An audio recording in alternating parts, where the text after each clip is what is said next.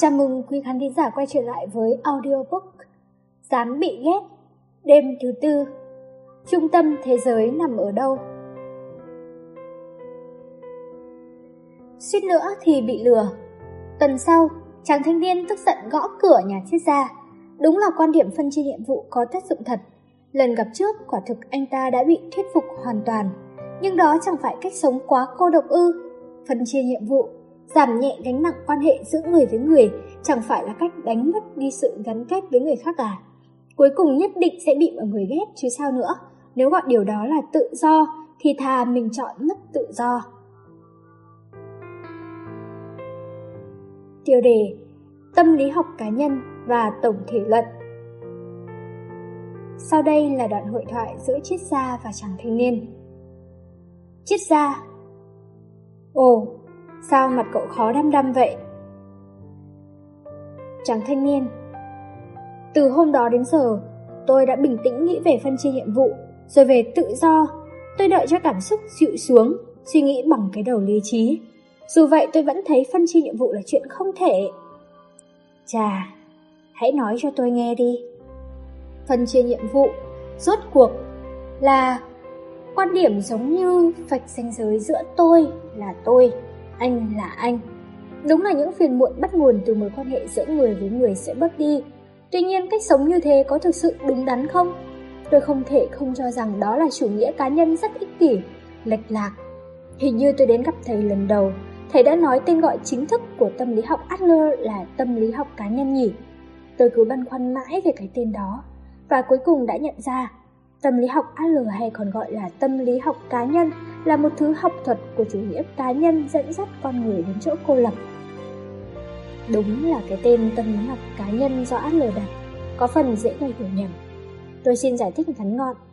Trước hết, tâm lý học cá nhân tiếng Anh là individual psychology, và từ individual này mang ý nghĩa gốc là không phân chia được. Không phân chia được có nghĩa là đơn vị nhỏ nhất không thể chia nhỏ hơn được nữa. Vậy cụ thể là không phân chia được cái gì? Adler phản đối quan điểm của thuyết nhị nguyên là phân chia ra tinh thần và thể xác, lý trí và tình cảm, ý thức và vô thức, xem xét chúng tách rời nhau. Nghĩa là sao? Chẳng hạn, hãy nhớ lại nữ sinh tới tư vấn về căn bệnh đỏ mặt. Tại sao cô bé lại bị bệnh đỏ mặt? Tâm lý học Adler không suy nghĩ về chứng bệnh thể xác trong vị thế tách rời với tâm hồn, tinh thần, mà cho rằng tâm hồn và thể xác là một khối thống nhất, là một tổng thể không thể chia nhỏ ra được nữa. Kiểu như chân tay run rẩy, má đỏ bừng là do căng thẳng thần kinh, hoặc mặt lạnh xanh lét là do sợ hãi. Thì trong tinh thần và thể xác cũng có những phần liên quan với nhau mà. Lý trí và tình cảm, ý thức và vô thức cũng giống như vậy. Một người thông thường vốn bình tĩnh sẽ không đột nhiên hung hăng quát tháo vì giận dữ. Chúng ta không bị điều khiển bởi một cảm xúc tồn tại độc lập bên ngoài mình. Con người chúng ta là một tổng thể thống nhất. Không, điểm đó không đúng. Tinh thần và thể xác, lý trí và tình cảm, ý thức và vô thức phải tách biệt rạch ròi để xem xét mới có thể hiểu chính xác bản chất con người được. Đó là điều hiển nhiên mà. Tất nhiên, sự thật là tinh thần và thể xác là hai thứ riêng biệt, lý trí và tình cảm khác nhau, đồng thời ý thức và vô thức cũng phải phân biệt. Tuy nhiên, chẳng hạn khi tôi giận dữ, quát tháo người khác thì đó là tôi với tư cách tổng thể đã chọn việc nổi giận quát tháo, chứ chắc chắn không phải là một tồn tại độc lập mang tên cảm xúc, không liên quan gì tới ý chí của tôi, cất tiếng quát tháo. Ở đây nếu phân biệt giữa tôi và cảm xúc, cho rằng cảm xúc đã khiến mình làm vậy, mình bị cảm xúc dẫn dắt, thì sẽ dễ dẫn tới lời nói dối cuộc đời. Là chuyện tôi đã quát người phục vụ đó phải không? Đúng vậy, quan điểm coi con người là một tồn tại không thể chia nhỏ hơn và suy xét tôi với cách tổng thể như thế, gọi là tổng thể luận. Thì cứ cho là thế đi, nhưng tôi không muốn nghe thầy giảng giải kinh viện về định nghĩa cá nhân nữa. Nếu thảo luận tới cùng với tâm lý học, Adler sẽ nhận ra cuối cùng nó sẽ dẫn dắt con người đến sự cô lập. Tôi là tôi, anh là anh. Tôi sẽ không can thiệp vào việc của anh nên anh cũng đừng có can thiệp vào việc của tôi. Cả hai hãy sống theo ý mình. Thầy hãy thẳng thắn phân tích điểm này xem. Được rồi, tư tưởng cơ bản của tâm lý học Adler là mọi, mỗi muộn phiền đều bắt nguồn từ mối quan hệ giữa người với người, thì cậu đã hiểu rồi phải không? Vâng, và quan điểm không can thiệp trong mối quan hệ giữa người với người, tức là phân chia nhiệm vụ, đã xuất hiện như một phương tiện để giải quyết những phiền muộn đó. Lần trước, chắc tôi đã nói điều này. Để xây dựng được mối quan hệ tốt, cần một khoảng cách nhất định. Gần quá sẽ không thể đối diện nói chuyện với nhau, nhưng xa cách quá cũng không được. Hãy nghĩ rằng, phân chia nhiệm vụ không phải là nhằm xa lánh người khác, mà nhằm tháo gỡ múi chỉ rối trong quan hệ giữa người với người. Tháo gỡ múi chỉ rối. Đúng vậy, hiện tại cậu đang để sợi chỉ của bản thân quấn vào sợi chỉ của người khác rối tinh mà ngắm nhìn thế giới. Cậu cho rằng bỏ lẫn lộn tất cả các màu đỏ, xanh da trời, vàng, xanh lá cây với nhau là gắn kết. Tuy nhiên đó không phải là gắn kết. Thế thì nghĩ thế nào về gắn kết? Hôm trước tôi đã xem xét việc phân chia nhiệm vụ như là một cách giải quyết những phiền muộn trong mối quan hệ giữa người với người. Tuy nhiên, cho dù phân chia nhiệm vụ thì mối quan hệ giữa người với người cũng không phải vì thế mà kết thúc. Đúng ra, việc phân chia nhiệm vụ là xuất phát điểm của mối quan hệ giữa người với người. Hôm nay chúng ta sẽ cùng thảo luận sâu hơn về cách nhìn nhận của tâm lý học Adler về toàn bộ mối quan hệ giữa người với người, cũng như phương án đúng đắn để chúng ta xây dựng mối quan hệ với người khác. Mục đích của mối quan hệ giữa người với người là cảm thức cộng đồng. Cho phép tôi thắc mắc điều này, xin thầy chỉ trả lời bằng kết luận đơn giản thôi. Thầy nói phân chia nhiệm vụ là xuất phát điểm của mối quan hệ giữa người với người. Vậy thì mục đích của mối quan hệ giữa người với người nằm ở đâu? Nếu cậu bảo tôi chỉ trả lời bằng kết luận, thì đó là cảm thức cộng đồng. Cảm thức cộng đồng ư? Vâng, đây là khái niệm mấu chốt của tâm lý học Adler, cũng là điểm gây tranh cãi nhiều nhất. Thực tế là khi Adler khởi xướng khái niệm cảm thức cộng đồng, nhiều người đã từ bỏ lý thuyết của ông. Thú vị thật, khái niệm đó là gì vậy? Hình như trong lần gặp thứ hai, chúng ta đã nói tới việc coi người khác là kẻ thù hay là bạn nhỉ? Ở đây hãy nghĩ xa hơn một bước nữa.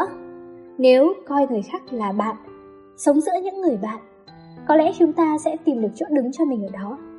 Hơn nữa, có lẽ ta sẽ nghĩ đến việc cống hiến cho những người bạn ấy, nghĩa là cho cộng đồng.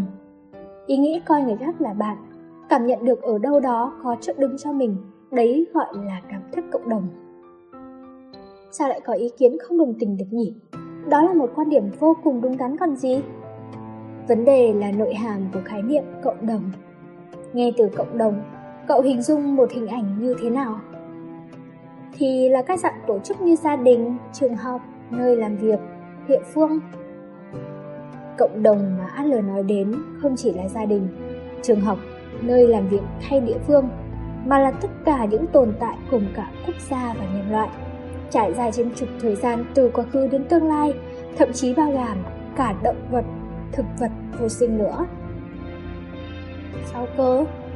Nghĩa là ông đề xướng cộng đồng là tất cả, theo đúng nghĩa đen, bao quát từ quá khứ đến tương lai, thậm chí toàn bộ vũ trụ, chứ không phải là cộng đồng trong một phạm vi giới hạn như chúng ta thường hình dung.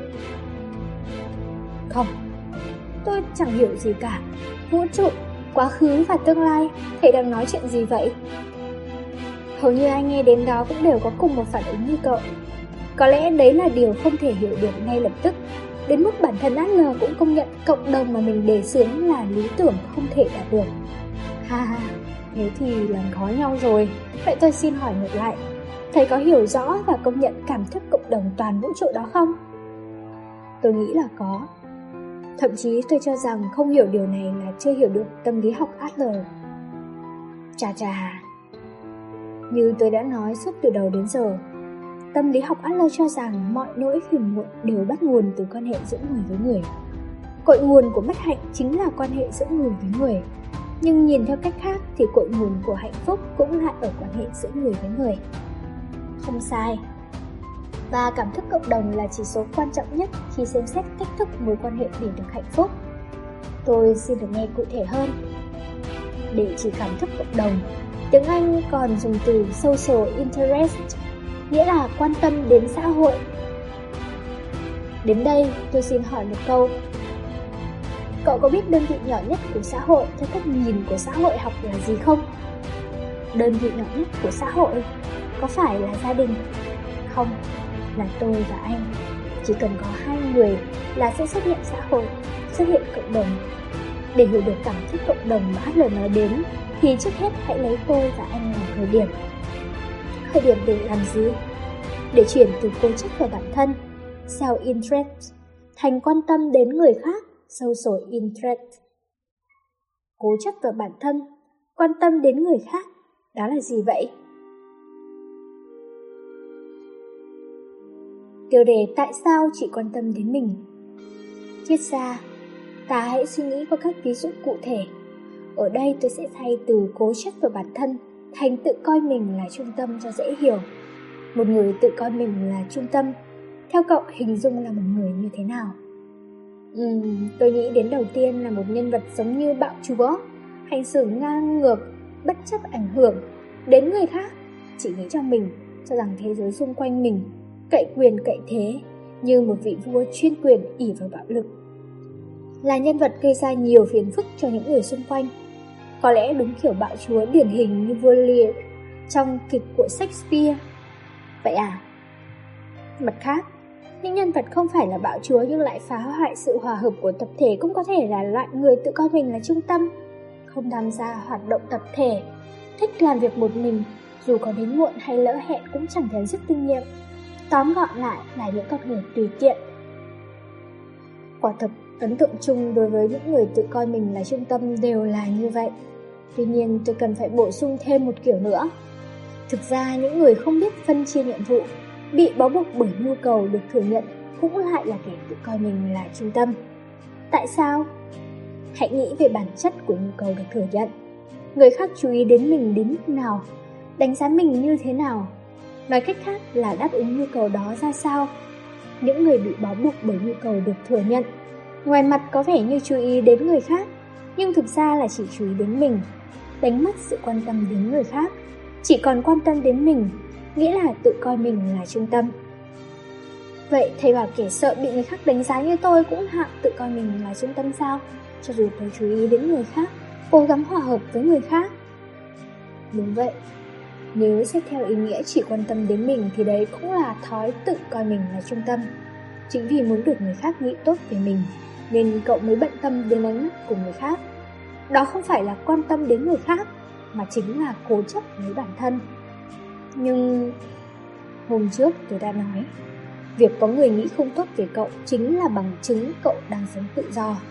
Có lẽ khi nghe vậy, cậu đã cảm thấy có hơi hướng tự coi mình ở trung tâm ở đó.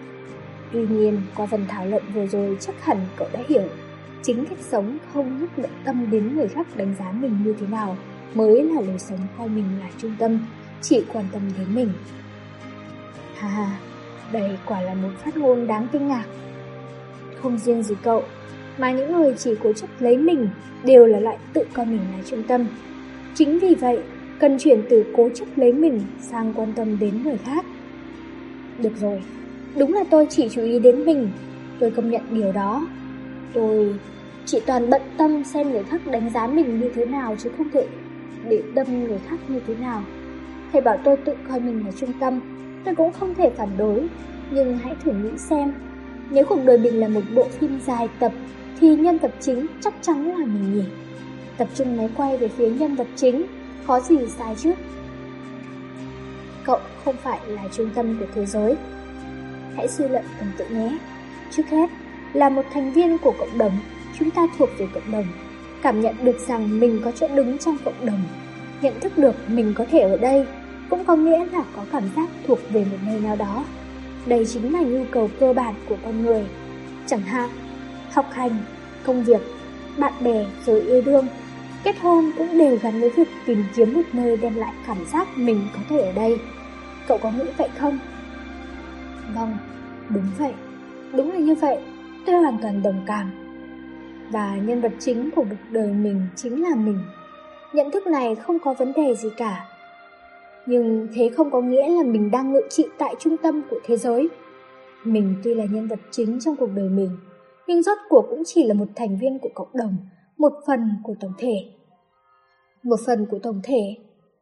Người chỉ quan tâm đến bản thân mình thường cho rằng mình ở trung tâm thế giới. Đối với họ, những người khác chỉ là người sẽ làm gì đó cho mình. Thậm chí họ không tự giác mà nghĩ rằng tất cả đều tồn tại để phục vụ mình, phải ưu tiên cho cảm xúc của mình. Cứ như là hoàng tử hay công chúa vậy. Vâng, chính xác là thế. Họ đã đi quá giới hạn, nhân vật chính của cuộc đời mình mà muốn trở thành nhân vật chính của thế giới. Vì thế, khi tiếp xúc với người khác, họ chỉ toàn nghĩ người này sẽ làm được gì cho mình. Nhưng có lẽ đây là điểm khác với công chúa hoặc hoàng tử. Mong muốn đó không phải lần nào cũng được đáp ứng, vì người khác không sống để đáp ứng mong đợi của mình. Đúng vậy.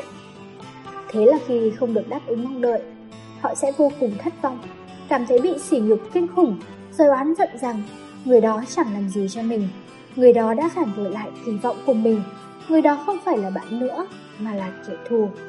Người tin rằng mình là trung tâm của thế giới thì chẳng mấy chốc sẽ chịu hậu quả là mất bạn. Điều đó là thật. Chính Thầy đã nói là chúng ta đang sống trong một thế giới chủ quan còn gì. Một khi thế giới còn là không gian chủ quan thì trung tâm của nó không phải ai khác ngoài mình. Điều đó thì tôi không thể nhường người khác được. Có lẽ khi dùng từ thế giới, cậu thường hình dung ra một thứ giống như bản đồ thế giới nhỉ? Bản đồ thế giới nghĩa là sao? Chẳng hạn, trên bản đồ thế giới được sử dụng ở Pháp, ngoài cùng bên trái là châu Mỹ, còn ngoài cùng bên phải là châu Á. Tất nhiên, nằm giữa bản đồ là châu Âu, là Pháp.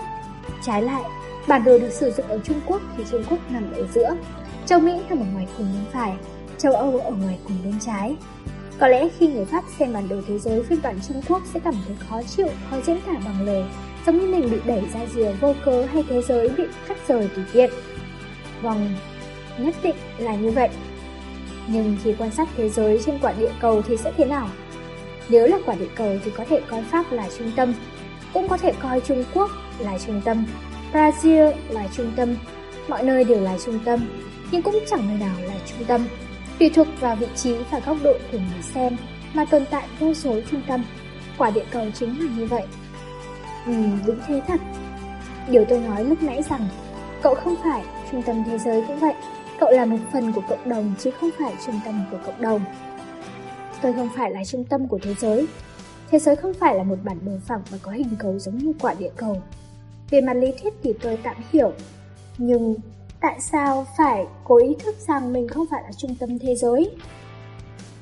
Ở đây chúng ta sẽ quay lại phát biểu đầu tiên. Chúng ta đều mong muốn cảm giác thuộc về một nơi nào đó, rằng mình có thể ở đây.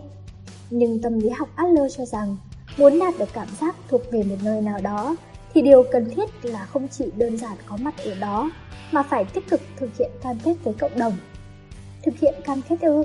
Cụ thể nghĩa là gì vậy? Là đối diện với nhiệm vụ cuộc đời. Nghĩa là không lảng tránh các nhiệm vụ của mối quan hệ giữa người với người như công việc, bạn bè, tình yêu mà tích cực chủ động đối mặt. Nếu cậu cho rằng mình là trung tâm thế giới, thì có lẽ sẽ chẳng buồn chủ động cam kết với cộng đồng nữa. Bởi những người khác đều là người làm gì đó cho mình, mình chẳng cần phải tự làm gì cả. Tuy nhiên cả tôi và cậu đều không phải trung tâm thế giới.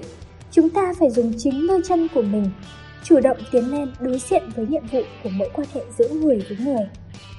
Phải nghĩ mình có thể mang lại điều gì đó cho người này, chứ không phải người này có thể làm gì cho mình. Đó mới là cam kết với cộng đồng. Ý thể nói chính nhờ trao đi mà lại tìm được chỗ đứng cho mình sao? Đúng, cảm giác thuộc về nơi nào đó không phải là điều bẩm sinh đã có mà phải do chính tay mình giành lấy. Cảm thức cộng đồng, khái niệm cốt lõi của tâm lý học Adler, cũng là điểm gây tranh cãi nhiều nhất. Quả thực chàng thanh niên khó mà chấp nhận được quan điểm đó ngay. Tất nhiên, anh cũng bất mãn cả việc bị chỉ trích tự coi mình là trung tâm. Tuy nhiên, điều anh khó chấp nhận hơn cả là phạm vi của cộng đồng, bao gồm cả vũ trụ và vật sinh, vật vô sinh. Không hiểu Adler và triết gia này đang nói đến chuyện gì vậy? Chàng thanh niên bối rối cất lời. Tiêu đề: hãy nghe tiếng nói của cộng đồng lớn hơn. Chàng thanh niên: Ừm, tôi lại càng không hiểu. Cho phép tôi sắp xếp lại một chút. Trước hết, thầy nói rằng lối vào của mối quan hệ giữa người với người là phân chia nhiệm vụ, còn mục đích là cảm thức cộng đồng, Và cảm thức cộng đồng nghĩa là coi người khác là bạn, có thể cảm nhận được ở đó có chỗ đứng cho mình. Những điều này đều dễ hiểu, có thể chấp nhận được. Tuy nhiên về chi tiết thì tôi vẫn chưa thấy thuyết phục. Chẳng hạn, cộng đồng mở rộng đến toàn bộ vũ trụ, bao gồm cả quá khứ và tương lai, từ sinh vật đến vật vô sinh, nghĩa là sao? Tiếp nhận khái niệm cộng đồng mà Adler đề cập đến theo đúng nghĩa đen của từ đó rồi hình dung ra vũ trụ và vật vô sinh trên thế giới thực tế thì sẽ rất khó hiểu. Vậy thì trước mắt cứ coi phạm vi của cộng đồng là vô hạn đi. Vô hạn? Chẳng hạn có người vừa nghỉ hưu đã mất hết tinh thần. Họ không chấp nhận được việc mình chỉ là một con người đơn thuần, bị tách rời khỏi cộng đồng là công ty, bị mất địa vị, không danh thiếp, chẳng tên tuổi, nghĩa là trở thành bình thường, nên ra sọc đi. Nhưng đó chẳng qua chỉ là bị tách ra khỏi một cộng đồng nhỏ là công ty. Ai cũng thuộc một cộng đồng khác nữa.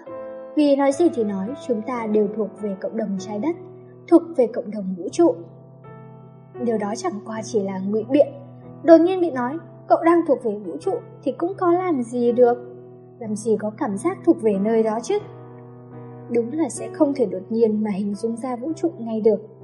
Nhưng tôi muốn cậu không bị bó buộc trong cộng đồng ngay trước mắt mình, mà phải nhận thức được rằng mình thuộc về cộng đồng lớn hơn, chẳng hạn như quốc gia hay địa phương, và đang cống hiến theo một cách nào đó ở cả tầm đó nữa. Vậy trường hợp như thế này thì sao? Giả sử có một người không kết hôn, mất việc, mất bạn, tránh tiếp xúc với người khác, đang sống nhờ vào tiền của cha mẹ. Anh ta trốn tránh nhiệm vụ công việc, nhiệm vụ bạn bè và nhiệm vụ tình yêu. Có thể nói rằng thậm chí cả người đó cũng đang thuộc một cộng đồng nào đó không? Tất nhiên rồi. Chẳng hạn anh ta mua một ổ bánh mì, anh ta trả một đồng tiền. Số tiền anh ta trả không chỉ được hoàn trả lại cho người làm bánh mì mà chắc chắn còn tiếp tục hoàn trả cho rất nhiều người khác, như người sản xuất bột mì và bơ, hay người lái xe đã vận chuyển sản phẩm đó, người bán xăng, rồi cả người ở nước sản xuất dầu. Tất cả những người đó đều có liên quan mật thiết với nhau, con người tuyệt đối không và cũng không thể rời xa cộng đồng để sống một mình. Thầy bảo tôi đi mua bánh mì mà còn phải tưởng tượng đến mức đó sao? Không phải là tưởng tượng mà là sự thực. Cộng đồng mà Adler đề cập không phải là những tồn tại trực quan như gia đình, công ty, mà còn bao gồm cả những gắn kết không nhìn thấy được. Tôi xin phép được nói rằng thầy đang trốn vào lý thuyết trừu tượng. Điều cần bán đến lúc này là cảm giác thuộc về nơi nào đó, rằng mình có thể ở đây, và các cộng đồng nhìn thấy sẽ được cho cảm giác ấy rõ rệt hơn hẳn. Thầy công nhận điều đó không? Chẳng hạn khi so sánh giữa cộng đồng công ty và cộng đồng trái đất thì cảm giác mình là một thành viên của công ty này rõ ràng hơn. Nếu dùng đúng từ của thầy thì là khoảng cách và mức độ thân thiết của mối quan hệ giữa người với người ở hai đẳng khác hẳn nhau. Hiển nhiên là chúng ta luôn hướng tới một cộng đồng nhỏ hơn khi tìm kiếm cảm giác thuộc về người nào đó. Rất sâu sắc. Vậy thì chúng ta hãy cùng nghĩ xem tại sao cần ý thức đến nhiều cộng đồng và ý thức đến cộng đồng lớn hơn. Tôi xin nhắc lại là chúng ta đều thuộc về nhiều cộng đồng, như thuộc về gia đình, thuộc về trường học, thuộc về doanh nghiệp, thuộc về xóm giềng, về quốc gia. Đến đây thì cậu đồng ý với tôi chứ? Tôi đồng ý. Thế thì giả sử cậu đang là học sinh và coi cộng đồng trường học là tuyệt đối, nghĩa là cho rằng trường học chính là tất cả. Vì có trường học nên mình mới là mình, không thể có mình khác. Nhưng đương nhiên cậu có thể gặp một vài rắc rối trong cộng đồng này. Bị bắt nạt, không có bạn, không theo kịp bài giảng, hoặc là không thích nghi được với hệ thống gọi là trường học. Nghĩa là có khả năng không có cảm giác thuộc về cộng đồng thường học, không cảm thấy mình có thể ở đây. Đúng, đúng, có khả năng như thế lắm. Lúc này, nếu nghĩ trường học chính là tất cả thì cậu sẽ không có cảm giác thuộc về bất cứ nơi nào nữa. Và cậu chạy trốn về cộng đồng nhỏ hơn, chẳng hạn như gia đình, rồi giam mình trong đó. Có lúc thậm chí sử dụng vũ lực đối với gia đình, chẳng hạn, định thông qua đó để tìm kiếm cảm giác thuộc về. Nhưng ở đây tôi muốn cậu lưu ý là còn có cộng đồng khác, đặc biệt là còn có cộng đồng lớn hơn. Ý thầy là sao? Ngoài trường học, có một thế giới lớn hơn đang rộng mở, và chúng ta ai cũng là một thành viên của thế giới đó. Nếu không có chỗ đứng trong trường học thì chỉ cần tìm một chỗ đứng ngoài trường học là xong. Chuyển trường cũng được, nghỉ học cũng chẳng sao. Một cộng đồng có thể cắt đứt quan hệ chỉ bằng tờ đơn xin nghỉ học thì cũng chỉ có sự gắn bó ở mức đó thôi. Một khi đã cảm nhận được sự rộng lớn của thế giới thì có lẽ sẽ hiểu rằng những khổ sở mình cảm thấy ở trường học chỉ là cơn bão trong cốc, là chuyện bé xé ra to. Nếu ra khỏi cốc, cơn bão sẽ trở thành cơn gió bình thường. Ý thầy là nếu cứ giam mình trong phòng, sẽ không ra khỏi cốc được sao? Việc giam mình trong phòng giống như ở nguyên trong cốc, trốn trong hầm trú ẩn chật chội. Dù có thể tránh mưa trong chốc lát thì bão cũng chẳng ngừng. Về lý thuyết thì có lẽ là vậy, nhưng lao ra ngoài khó lắm. Ngay cả quyết tâm nghỉ học cũng không dễ dàng gì. Đúng là không đơn giản. Vì vậy, có một nguyên tắc hành động mà tôi muốn cậu ghi nhớ. Khi chúng ta gặp khó khăn trong mối quan hệ giữa người với người, khi không nhìn thấy lối thoát, điều cần nghĩ đến đầu tiên là hãy lắng nghe tiếng nói của cộng đồng lớn hơn. Tiếng nói của cộng đồng lớn hơn. Trong ví dụ trường học, thì không đánh giá sự việc theo nhận thức chung của cộng đồng trường học, mà tuân theo nhận thức chung của cộng đồng lớn hơn. Giả sử ở trường cậu, giáo viên có quyền lực tuyệt đối, nhưng quyền lực và quyền uy đó chỉ là nhận thức chung, được công nhận trong cộng đồng nhỏ là trường học chứ không có gì hơn cả. Nếu suy nghĩ từ góc độ cộng đồng xã hội con người, thì cả cậu và giáo viên đều là con người bình đẳng với nhau. Nếu bị đưa ra những yêu cầu vô lý thì có thể thẳng thắn phản đối, nhưng phản đối trực diện với giáo viên khá là khó đấy. Không, cũng giống như mối quan hệ tôi và anh. Nếu là thứ quan hệ chỉ cần cậu phản đối là đổ vỡ ngay từ đầu, đã không cần quan hệ đó, vứt quách đi cũng chẳng sao. Sống mà chỉ sợ các mối quan hệ bị đổ vỡ là cách sống mất tự do, sống vì người khác. Thầy bảo tôi vừa có cảm thức cộng đồng vừa chọn tự do ư? Tất nhiên rồi, không việc gì phải bám vào cộng đồng nhỏ trước mắt. Chắc chắn tồn tại nhiều cộng đồng, tôi và anh khác, nhiều cộng đồng mọi người khác, nhiều cộng đồng lớn hơn. Điều đấy không được mắng mỏ cũng không được khen ngợi. Chàng thanh niên: Được rồi, nhưng thầy có nhận ra là mình chưa đề cập đến phần quan trọng nhất không? Nghĩa là con đường để đi từ phân chia nhiệm vụ đến cảm thức cộng đồng ấy. Đầu tiên, phân chia nhiệm vụ, cho rằng nhiệm vụ của mình chỉ nằm trong giới hạn này, bên kia ranh giới trở đi là nhiệm vụ của người khác. Vạch rõ ranh giới, không can thiệp vào nhiệm vụ của người khác cũng như không để người khác can thiệp vào nhiệm vụ của mình. Nhưng từ phân chia nhiệm vụ, làm thế nào để xây dựng mối quan hệ giữa người với người và cuối cùng là đạt được đến cảm thức cộng đồng mình có thể ở đây. Tâm lý học Adler nói làm thế nào thì mới vượt qua được các nhiệm vụ cuộc đời là công việc, bạn bè, yêu đương. Rốt cuộc, thầy chẳng đề cập cụ thể mà chỉ dùng ngôn từ trừu tượng để lảng tránh. Đúng, quan trọng là ở chỗ đó. Phân chia nhiệm vụ làm sao để đem đến những mối quan hệ tốt đẹp, nghĩa là làm thế nào để dẫn tới mối quan hệ hợp tác với nhau, giúp đỡ lẫn nhau. Ở đây sẽ xuất hiện khái niệm mối quan hệ hàng ngang. Mối quan hệ hàng ngang. Chúng ta hãy lấy ví dụ về mối quan hệ giữa cha mẹ và con cái cho dễ hiểu. Trong tình huống nuôi dạy con hoặc đào tạo cấp dưới, thường được cho là có hai cách tiếp cận. Đó là dạy bằng cách mắng và dạy bằng cách khen. À, đó là vấn đề thường được đưa ra bàn luận nhỉ? Cậu nghĩ rằng giữa mắng mỏ và khen ngợi nên chọn cách nào? Tất nhiên là nên dạy bằng cách khen ngợi rồi. Tại sao? Nếu nghĩ đến việc huấn luyện động vật, thầy sẽ hiểu. Khi dạy con vật diễn trò, có thể quất roi chúng phục tùng. Đây là dạy bằng cách mắng điển hình. Mặt khác cũng có thể cầm thức ăn, nói giọng khen ngợi để khuyến khích chúng diễn trò. Đây là dạy bằng cách khen. Cả hai cách này có thể dẫn đến kết quả giống nhau là con vật học được cách diễn trò, nhưng giữa bị mắng nên làm và được khen nên làm, động lực của đối tượng hoàn toàn khác nhau. Cách thứ hai có niềm vui, mắng mỏ chỉ khiến đối phương sợ hãi, khen ngợi sẽ giúp trưởng thành một cách lành mạnh, một kết luận hiển nhiên mà. Tôi hiểu. Huấn luyện động vật quả là một góc nhìn thú vị. Vậy tôi xin giải thích theo quan điểm của tâm lý học Adler. Tâm lý học Adler có quan điểm không được khen trong nuôi dạy con, cũng như trong toàn bộ giao tiếp với người khác. Không được khen, tất nhiên là cũng không tha thứ cho hình phạt đòn roi và không chấp nhận cả mắng mỏ. Không được khen ngợi cũng không được mắng mỏ, đó là quan điểm tâm lý học Adler. Tại sao lại như vậy? Hãy nghĩ đến bản chất của hành vi khen ngợi. Giả sử tôi khen ý kiến của cậu là tốt lắm, cậu có cảm thấy gì đó gờn gợn trước lời khen này không? Vâng, đúng là tôi cảm thấy không thoải mái. Cậu có thể giải thích lý do cậu cảm thấy không thoải mái không? Tôi cảm thấy không thoải mái với sắc thái, kể cả trong lời khen tốt lắm đó. Đúng vậy, trong hành vi khen ngợi đã bao hàm ý đánh giá của người có năng lực dành cho người không có năng lực. Người mẹ có thể khen đứa con đã giúp mình làm cơm tối là con giỏi lắm, giúp mẹ được nhiều. Nhưng nếu người chồng cũng giúp thì sẽ không nói anh giỏi lắm, giúp được em nhiều. Hà, đúng thế thật. Nghĩa là những người mẹ khen giỏi lắm hay làm tốt lắm, thật xuất sắc đã vô tình tạo ra mối quan hệ trên dưới, coi con kém hơn mình.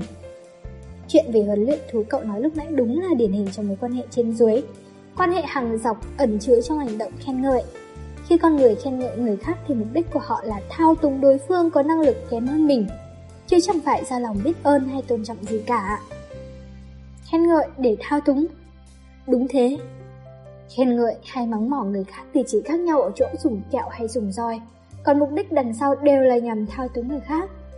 Tâm lý học Adler ra sức phủ nhận cách giáo dục thưởng phạt vì coi làm vậy là có mục đích thao túng trẻ. Không, không phải. Thầy anh nghĩ từ góc nhìn của trẻ. Đối với trẻ, chẳng có niềm vui nào bằng niềm vui được cha mẹ khen cả. Chính vì muốn được khen nên mới học, chính vì muốn được khen nên mới ngoan. Trên thực tế, hồi nhỏ tôi đã từng mong được bố mẹ khen biết mấy, kể cả khi đã lớn cũng vậy. Nếu được cấp trên khen ngợi ai cũng thấy vui, đây là cảm xúc bản năng vượt qua lý trí. Mong muốn được ai đó khen, hoặc ngược lại, muốn khen một ai đó. Đây là bằng chứng của việc coi toàn bộ mối quan hệ giữa người với người là quan hệ hàng dọc. Chính vì cậu cũng sống trong mối quan hệ hàng dọc nên mới muốn được khen. Tâm lý học Adler phủ nhận mọi mối quan hệ hàng dọc, khởi xướng việc coi mối quan hệ giữa người với người là mối quan hệ hàng ngang. Theo một nghĩa nào đó, đây có thể coi là nguyên lý cơ bản của tâm lý học Adler. Điều đó được thể hiện trong câu không giống nhau nhưng bình đẳng, phải không? Đúng vậy, bình đẳng nghĩa là ngang hàng. Chẳng hạn, có những gã đàn ông thoá mạ vợ họ ở nhà nội trợ là chẳng kiếm được đồng nào mà đòi hỏi. Hay cô nghĩ nhờ ai mà cô mới có cái ăn? Tôi nghe có gã còn nói, cô tha hồ tiêu pha mà còn không hài lòng gì nữa. Điều đó là những lời cực kỳ đáng chê trách. Có ưu thế về kinh tế hay không, hoàn toàn không liên quan đến giá trị của con người. Nhân viên công ty và người nội trợ chỉ khác nhau về địa điểm làm việc và nhiệm vụ, hoàn toàn không giống nhau nhưng bình đẳng. Đúng là như vậy. Có lẽ họ chính là sợ phụ nữ trở nên khôn hơn, phụ nữ kiếm tiền nhiều hơn mình và bắt đầu khẳng định chủ kiến. Họ coi toàn bộ mối quan hệ giữa người với người là quan hệ hàng dọc và sợ bị phụ nữ coi thường. Cũng có nghĩa là họ đang che giấu cảm giác tự ti mãnh liệt. Ở một ý nghĩa nào đó, họ đã rơi vào cảm phúc cảm tự tôn, ra sức khoa trương năng lực của bản thân mình. Ừm, đúng là có lúc ý định khen người khác. Có lẽ trong đâu đó trong thâm thâm tôi cũng có tư tưởng thao túng, dùng lời lẽ nịnh nọt để lấy lòng cấp trên. Đó cũng hoàn toàn là thao túng nhỉ? Nếu nói ngược lại thì tôi cũng đang bị thao túng bởi những lời khen đấy thôi. Hà, chắc tôi là người kiểu người đó mất thôi. Xét về ý nghĩa, không thoát ra khỏi mối quan hệ hàng dọc thì có lẽ là thế. Thú vị lắm, xin thầy hãy tiếp tục. Tiêu đề: cách tiếp cận khích lệ lòng can đảm. Triết gia: khi nói về phân chia nhiệm vụ, tôi đã nói đến can thiệp, tức là hành vi can dự vào nhiệm vụ của người khác. Vậy tại sao con người lại can thiệp vào việc của người khác? Đằng sau đó cũng là mối quan hệ hàng dọc. Chính vì coi mối quan hệ giữa người với người là quan hệ hàng dọc, coi đối phương kém hơn mình nên mới can thiệp, dẫn dắt đối phương đi theo hướng mình mong muốn bằng cách can thiệp, ngộ nhận rằng mình đúng còn đối phương sai. Tất nhiên, việc can thiệp ở đây chính là thao túng. Những bậc cha mẹ yêu cầu con cái học đi, chúng là điển hình của điều đó. Có thể họ tưởng tượng rằng đó là ý tốt nhưng kết quả lại là can thiệp, bởi đây là thao túng con cái theo hướng mình muốn. Nếu xây dựng được mối quan hệ hàng ngang thì sẽ không còn can thiệp nữa, sẽ không còn nữa. Thôi được, chúng ta bỏ qua ví dụ về chuyện học đi, nhưng giả sử thấy người đang khổ sở ngay trước mắt mình thì đâu có thể bỏ mặc được. Hay là khi đó cũng lại nghĩ nếu đưa tay ra là can thiệp nên chẳng làm gì cả. Không thể bỏ mặc, cần có sự trợ giúp mà không phải can thiệp. Trợ giúp và can thiệp khác nhau ở chỗ nào vậy? cậu hãy nhớ lại những gì ta thảo luận về phân chia nhiệm vụ. Việc học của trẻ là nhiệm vụ trẻ cần tự mình giải quyết. Cha mẹ và giáo viên không thể làm thay được. Và can thiệp là muốn can dự vào nhiệm vụ của người khác như yêu cầu hãy học đi thay phải thi vào trường đại học đó. Trong khi đó, trợ giúp vẫn dựa vào hai tiền đề là phân chia nhiệm vụ và mối quan hệ hàng ngang. Trên cơ sở hiểu được việc học là nhiệm vụ của trẻ, ta suy nghĩ xem mình có thể làm được gì. Cụ thể là không ra lệnh hãy học đi mà cố gắng tác động để giúp trẻ có lòng tự tin mình có thể học được. Đồng thời, đề cao khả năng độc lập đối diện với nhiệm vụ của trẻ. Sự tác động đó không phải là ép buộc ư? Đúng, không phải là ép buộc, mà xét cho cùng chỉ là trợ giúp của trẻ giải quyết bằng chính khả năng của mình trên cơ sở phân chia nhiệm vụ. Đó là phương pháp tiếp cận có thể dẫn con ngựa tới dòng nước nhưng không thể bắt nó uống nước. Kẻ đối diện với nhiệm vụ phải là bản thân người đó. Và quyết tâm đối diện với nhiệm vụ cũng là bản thân người đó. Không khen ngợi cũng không mắng mỏ. Đúng, không khen ngợi cũng không mắng mỏ. Tâm lý học Adler gọi cách trợ giúp dựa trên mối quan hệ hàng ngang như thế là khích lệ lòng can đảm. Khích lệ lòng can đảm. À, trước đây thầy có nói là sẽ giải thích từ đó sau nhỉ? Con người sợ đối diện với nhiệm vụ không phải vì không có năng lực. Tâm lý học Adler cho rằng vấn đề không phải là có hay không có năng lực, mà là thiếu can đảm đối diện với nhiệm vụ. Vậy thì trước tiên, phải khơi dậy lòng can đảm còn thiếu. Ôi, đây chẳng phải lại đi đường vòng à? Rốt cuộc đó không phải là khen ngợi sao? Khi được người khác khen ngợi, con người sẽ cảm thấy mình có năng lực, lấy lại được lòng can đảm. Thế đừng khăng khăng nữa, hãy thừa nhận vẫn phải có khen ngợi đi. Tôi không thừa nhận. Tại sao cơ chứ?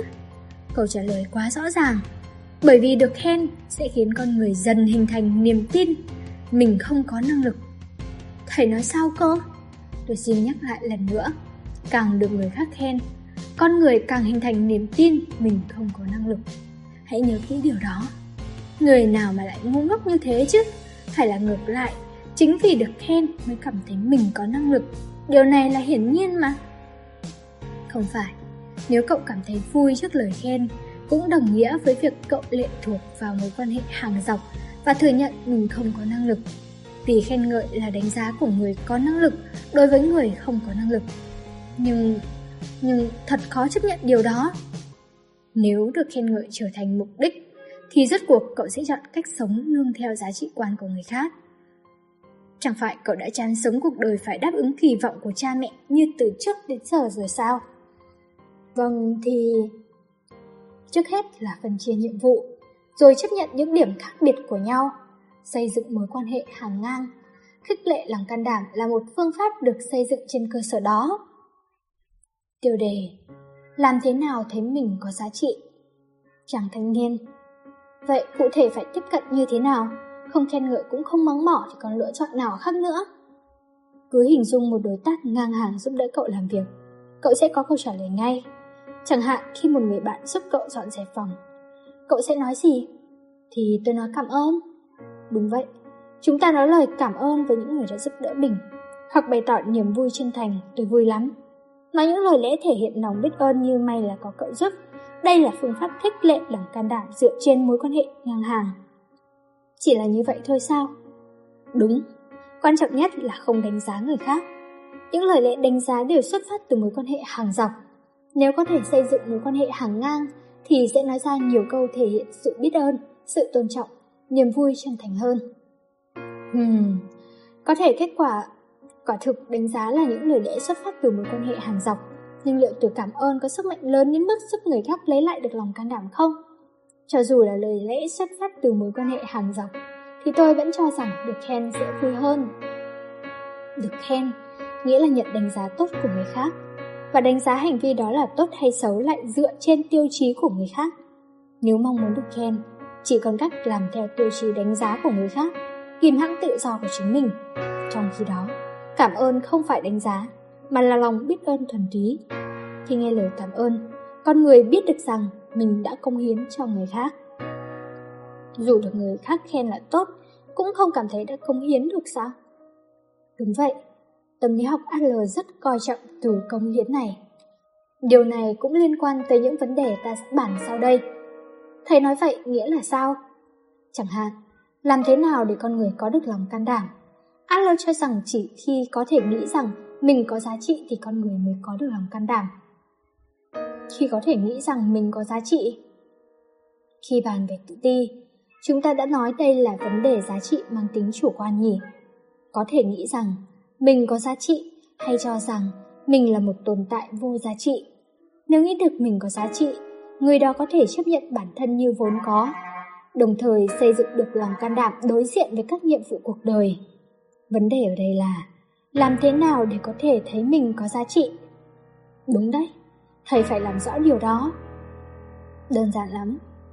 Khi có thể nghĩ rằng mình có ích cho cộng đồng, thì con người sẽ cảm nhận được giá trị của mình. Đây là câu trả lời của tâm lý học Adler. Mình có ích cho cộng đồng. Có thể nghĩ rằng mình có tác động đến cộng đồng, nghĩa là tác động đến người khác. Nghĩ rằng mình có ích cho ai đó. Có thể nghĩ rằng mình đang cống hiến cho người khác bằng chính cảm nhận chủ quan của mình, chứ không phải vì được người khác đánh giá là tốt. Nghĩ được như vậy, chúng ta mới có thể cảm nhận được giá trị của mình, cả cảm thức cộng đồng và khích lệ lòng can đảm mà chúng ta đã bàn luận từ đầu đến giờ đều liên quan mật thiết đến điều này. Ừm, đầu tôi lại suy tung cả lên rồi. Bây giờ chúng ta đang đi vào trọng tâm của vấn đề đang bàn luận. Cậu hãy cố gắng theo kịp. Quan tâm đến người khác, xây dựng mối quan hệ hàng ngang, khích lệ lòng can đảm. Tất cả đều gắn kết với cảm giác thấm thía về cuộc đời mình đang có ích cho ai đó. Từ đó có thể gia tăng lòng can đảm để sống. Có ích cho ai đó. Chính vì thế mà mình có giá trị để sống. À, chúng ta nghỉ ngơi một chút nhé. Cậu uống cà phê không? Vâng, cho tôi xin một tách. Những bàn luận về cảm thức cộng đồng lại càng khiến chàng thanh niên thêm hoang mang. Không được khen ngợi, cũng không được mắng mỏ. Những lời lẽ đánh giá người khác đều xuất phát từ mối quan hệ hàng dọc. Chúng ta phải xây dựng mối quan hệ hàng ngang. Và chỉ khi có thể nghĩ rằng mình có ích cho người khác, chúng ta mới cảm nhận được giá trị của mình. Lập luận này có một lỗ hổng lớn ở đâu đó. Chàng thanh niên cảm thấy như vậy. Vừa uống cà phê, anh vừa nhớ đến ông mình. Tiêu đề: chỉ có mặt ở đây là đã có giá trị. Chít ra. Thế nào? Cậu đã sắp xếp lại các ý chưa? Tôi đang từ từ sắp xếp, đã có manh mối rồi. Nhưng hình như thầy không nhận ra vừa rồi mình đã nói một điều vô cùng hoang đường.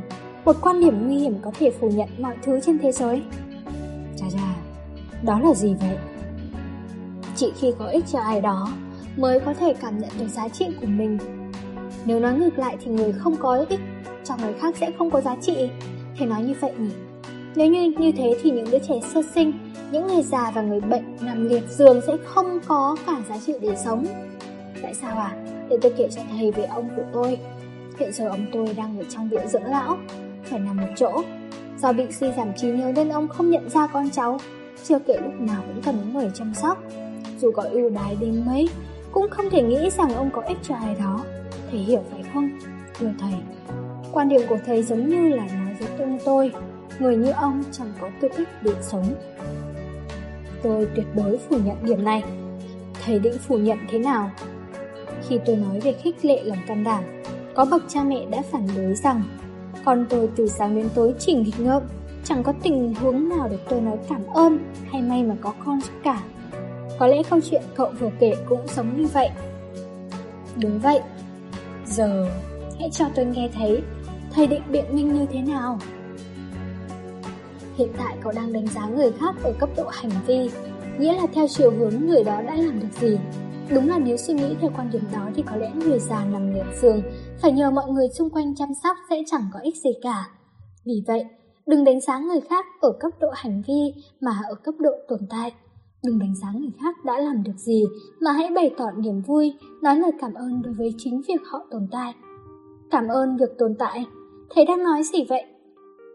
Nếu suy nghĩ cấp trên độ tồn tại thì chỉ cần chúng ta có mặt ở đây đã là có ích cho người khác, đã là có giá trị, đó là sự thật không có gì phải nghi ngờ. Không không, thầy đùa thì cũng nên có mức độ thôi, chỉ có mặt ở đây cũng có ích cho ai đó, đó là quan điểm của tôn giáo mới nào vậy? Giả sử mẹ cậu gặp tai nạn giao thông, bà ấy ở trong tình trạng hôn mê, thậm chí nguy hiểm đến tính mạng. Lúc này cậu không hề nghĩ xem mẹ mình đã làm được gì nữa. Chỉ cần bà còn sống là hạnh phúc rồi. Chỉ cần hôm nay tính mạng của bà vẫn còn là hạnh phúc rồi. Ừ, tất, tất, tất nhiên là vậy rồi. Cảm ơn sự tồn tại là như vậy đó. Người mẹ dù đang ở trong tình trạng nguy kịch, không làm được gì, nhưng chỉ riêng việc bà còn sống đã an ủi được cậu và gia đình đã là có ích. Tôi có thể nói vì chính cậu điều tương tự như vậy. Nếu tính mạng cậu là nguy hiểm, thì khi cậu vừa được cứu sống, những người xung quanh hắn sẽ cảm thấy rất vui mừng vì cậu đang tồn tại. Họ không đòi hỏi hành vi trực tiếp gì từ cậu cả. Chỉ riêng việc cậu bình an vô sự, cậu tồn tại ở đây, lúc này đã khiến họ biết ơn lắm rồi. Ít ra thì không có lý do gì để không nghĩ như thế. Đừng nghĩ đến bản thân ở cấp độ hành vi, mà trước hết hãy chấp nhận ở cấp độ tồn tại. Tình huống thầy đưa ra là những tình huống rất hiếm hoi. Cuộc sống thường nhật lại khác. Không, giống nhau thôi. Giống ở chỗ nào cơ? Thầy hãy lấy một ví dụ đời thường hơn xem nào, nếu không tôi sẽ không bị thuyết phục đâu. Được rồi. Khi đánh giá người khác, chúng ta thường xây dựng hình tượng lý tưởng đối với mình, rồi đánh giá bằng cách làm phép trừ từ hình tượng đó. Chẳng hạn, cha mẹ luôn hy vọng con cái mình vâng lời, học hành và chơi thể thao đều giỏi, sau đó động trở đại học tốt, vào làm ở một công ty lớn. So sánh với hình tượng đứa con lý tưởng chẳng hề có thật đó, rồi cảm thấy vô số điểm bất bình với con mình. Từ một trăm điểm của hình tượng lý tưởng, dần dần hạ điểm xuống. Bản chất của đánh giá chính là như thế. Đừng làm thế, đừng so sánh con mình với bất kỳ ai. Nhìn nhận con mình như bản thân nó vốn có và vui mừng, biết ơn vì con đang ở đây. Đừng trừ điểm dần từ hình tượng lý tưởng mà xuất phát từ điểm không. Làm như vậy, chắc chắn sẽ biết ơn chính sự tồn tại của con. Uhm, suy nghĩ kiểu lý tưởng nhỉ? Vậy ý thầy bảo hãy nói cảm ơn với cả những đứa con không đi học, chẳng chịu đi làm, cứ giam mình trong nhà sao? Tất nhiên rồi, giả sử đứa con cứ giam mình trong nhà, có ý giúp đỡ rửa chén bát sau khi ăn xong. Lúc này những người thốt ra câu không cần lấy, không cần làm mấy chuyện này đâu, còn hãy đi học đi, là những cha mẹ đang làm phép tính trừ từ hình tượng đứa con lý tưởng. Cứ làm thế sẽ dẫn đến kết quả là lấy mất dần lòng can đảm của con mình. Nhưng nếu có thể thốt ra lời cảm ơn chân thành, có thể đứa con sẽ cảm nhận được giá trị của mình, dám bước thêm một bước nữa. Chà, đãi bồi quá. Đó chỉ là những lời lẽ lố bịch của một kẻ đạo đức giả, chẳng khác nào điều dân Thiên Chúa giáo hãy yêu thương người thân thiện cả. Những lời thầy nói nào là cảm thức cộng đồng, nào là quan hệ hàng ngang, nào là biết ơn sự tồn tại. Ai có thể làm được điều đó cơ chứ? Đúng là đã có người đặt ra câu hỏi như vậy cho Adler về vấn đề cảm thức cộng đồng. Khi đó câu trả lời của Adler là thế này: phải có ai đó đi bước đầu tiên. Dù những người khác không hợp tác cũng chẳng liên quan đến ngài. Lời khuyên của tôi thế này: ngài cần phải đi bước trước. Đừng nghĩ chuyện người khác có hợp tác hay không. Tôi cũng có lời khuyên như vậy dành cho cậu. Tiêu đề: con người không thể tùy cơ ứng biến, thay đổi mình. Chàng thanh niên: cho tôi sao? Đúng vậy, đừng nghĩ đến chuyện người khác có hợp tác hay không. Vậy, tôi xin hỏi lại lần nữa. Thầy nói rằng con người chỉ cần sống là đã có ích cho ai đó, chỉ cần sống là có thể phải cảm nhận được giá trị của mình, phải không? Đúng. Nhưng nói thế nào nhỉ? Tôi đang sống đây, tôi, chứ không phải ai khác đang sống đây. Nhưng tôi lại chẳng thể cho rằng mình có giá trị. Cậu có thể giải thích thành lời tại sao cậu không thể cho rằng mình có giá trị không? Chính là vì mối quan hệ giữa người với người mà thầy nói đấy. Từ nhỏ đến giờ, những người xung quanh tôi, nhất là bố mẹ tôi, đều coi tôi là đứa em chẳng làm gì được cho ra hồn. Họ chẳng hề công nhận tôi. Thầy nói rằng giá trị là thứ bản thân tự mang lại cho mình, nhưng đó chỉ là lý thuyết suông thôi. Chẳng hạn, công việc tôi đang làm hàng ngày tại thư viện, nghĩa là phân loại sách trả rồi đặt lại vào giá sách, là một nhiệm vụ mà nếu quen thì ai cũng có thể làm được. Giả sử tôi không đi làm nữa thì cũng có nhiều người có thể thay thế. Tôi chẳng qua chỉ cung cấp sức lao động chân tay mà thôi, nên làm việc ở đó, có là tôi hay ai đó khác, hoặc là máy móc thì cũng chẳng sao. Chẳng một ai cần tôi như thế này. Trong tình trạng như thế, tôi có thể tin vào bản thân mình không? Tôi có thể cảm nhận giá trị của mình không? Câu trả lời theo quan điểm của tâm lý học Adler đơn giản lắm. Đầu tiên là xây dựng mối quan hệ hàng ngang với người khác, chỉ một người thôi cũng được, rồi bắt đầu từ đó. Thầy đừng coi thường tôi, tôi cũng có bạn đấy, tôi đang có mối quan hệ hàng ngang rất tốt đẹp với họ. Tuy vậy, cậu lại đang xây dựng mối quan hệ hàng dọc với cha mẹ, với cấp trên, rồi với đàn em và những người khác. Tất nhiên là tôi có phân biệt giữa mọi người, ai chẳng thế cơ chứ. Đây là một điểm rất quan trọng. Xây dựng mối quan hệ hàng dọc hay xây dựng mối quan hệ hàng ngang, đây là vấn đề lối sống. Con người không phải là một tồn tại khéo léo đến mức có thể tùy cơ ứng biến thay đổi lối sống của mình. Không thể với người này thì quan hệ hàng ngang, với người kia thì là quan hệ trên dưới. Thầy bảo là chỉ có thể chọn một trong hai, quan hệ hàng dọc hay quan hệ hàng ngang thôi. Đúng, nếu cậu có xây dựng mối quan hệ hàng dọc với ai đó, thì trong lúc còn chưa nhận ra, cậu đã coi mọi mối quan hệ là quan hệ hàng dọc mất rồi. Ý thầy là tôi đang coi mối quan hệ bạn bè cũng là quan hệ hàng dọc. Không sai. Cho dù không hẳn theo quan hệ cấp trên và cấp dưới nhưng vẫn sẽ nảy sinh những suy nghĩ cậu A hơn mình nhưng cậu B kém mình. Mình nên nghe lời A nhưng không nghe B, hoặc với C thì lỡ hẹn cũng chẳng sao. Ừm. Mặt khác, nếu có thể xây dựng mối quan hệ hàng ngang với một ai đó, một mối quan hệ bình đẳng thực sự, thì đó sẽ là bước ngoặt lớn về lối sống. Hãy coi đó là bước đột phá để tất cả các mối quan hệ trở thành hàng ngang. Ai chà, tôi có thể phản bác lại tất cả những lời nói đùa này dễ thôi. Ví như, thầy thử nghĩ đến công ty chẳng hạn, xây dựng mối quan hệ hàng ngang giữa giám đốc và nhân viên mới trong công ty là điều không thể, đúng không? Trong xã hội của chúng ta, mối quan hệ trên dưới là một thiết chế. Bỏ qua điều đó nghĩa là bỏ qua trật tự xã hội, bởi vì một nhân viên mới ở độ tuổi hai mươi làm sao có thể nói năng với giám đốc ở độ tuổi sáu mươi như bạn bè được, phải không? Quả thực, kính trọng người lớn tuổi là điều quan trọng. Nếu là tổ chức công ty thì hiển nhiên có sự khác nhau về chức vụ và nhiệm vụ. Tôi không nói là hãy quan hệ như bạn bè, hãy đối xử như bạn với bản thân, với bất kỳ ai. Mà điều quan trọng là bình đẳng về mặt ý thức và giữ vững chủ kiến. Tôi không thể đưa ra những ý kiến kiêu ngạo mạn với cấp trên, cũng không định làm vậy. Nếu tôi làm thế sẽ bị nghi ngờ là thiếu thưởng thức xã hội. Cấp trên là gì vậy? Cái gì mà ý kiến ngạo mạn chứ? Nhìn mặt đoán ý, tuân theo quan hệ hàng dọc, đó mới là hành vi vô trách nhiệm, trốn tránh trách nhiệm của bản thân. Vô trách nhiệm ở chỗ nào cơ chứ? Giả sử cậu nghe theo lệnh của cấp trên mà công việc thất bại thì đấy là trách nhiệm của ai? Thì... Thì là trách nhiệm của cấp trên rồi. Là mệnh lệnh nên tôi chỉ tuân theo thôi. Đưa ra quyết định là cấp trên mà. Cậu không có trách nhiệm gì. Không hề. Trách nhiệm là của cấp trên đã ra lệnh. Cái đó gọi là trách nhiệm ra lệnh trong tổ chức. Không phải. Đó là lời nói dối cuộc đời. Chắc chắn cậu có thể từ chối, có thể đưa ra cách tốt hơn.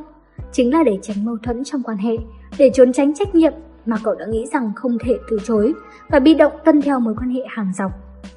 Vậy thầy bảo tôi cứ cãi lại lời cấp trên. Ngồi trào lý thuyết thì là thế. Về mặt lý thuyết thì hoàn toàn đúng như thầy nói. Tuy nhiên làm sao có thể làm được? Không thể xây dựng mối quan hệ như thế. Liệu có đúng thế không? Hiện giờ cậu đang xây dựng mối quan hệ hàng ngang với tôi. Thẳng thắn thể hiện suy nghĩ của mình. Đừng có nghĩ này nghĩ kia cho phức tạp. Cứ bắt đầu từ đây là được. Từ đây? Đúng vậy, từ thư phòng nhỏ này. Tôi đã nói đối với tôi, cậu là người bạn không thể thay thế rồi nhỉ?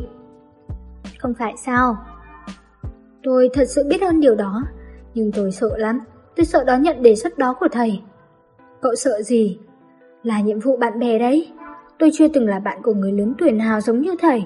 Tôi không biết có thể có tình bạn với người lớn hơn mình nhiều tuổi như thế hay không, hay phải coi đó là mối quan hệ thầy trò. Trong cả tình yêu lẫn tình bạn, tuổi tác chẳng ảnh hưởng gì. Đúng là cần có lòng can đảm nhất định trong nhiệm vụ về tình bạn, về mối quan hệ giữa tôi và cậu. Chúng ta cứ từng bước rút ngắn khoảng cách là được. Không gần gũi quá mức, nhưng hãy giữ khoảng cách giơ tay ra là chạm đến. Xin hãy cho tôi thời gian, xin hãy cho tôi thời gian để suy nghĩ một mình thêm một lần nữa. Một lần nữa thôi. Buổi tranh luận hôm nay có nhiều điều cần suy nghĩ quá. Tôi sẽ về nhà, một mình ngẫm nghĩ.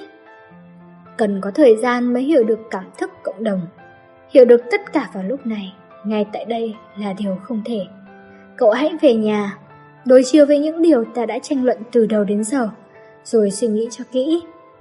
Cho phép tôi làm như thế. Dù sao, thầy đã giáng cho tôi một đòn mạnh khi bảo tôi không chú ý đến người khác, chỉ là quan tâm đến mình đấy. Thầy quả là một người đáng sợ. Ha ha ha, xem ra cậu nói câu đó rất vui vẻ nhỉ? Vâng, tôi thấy rất thoải mái.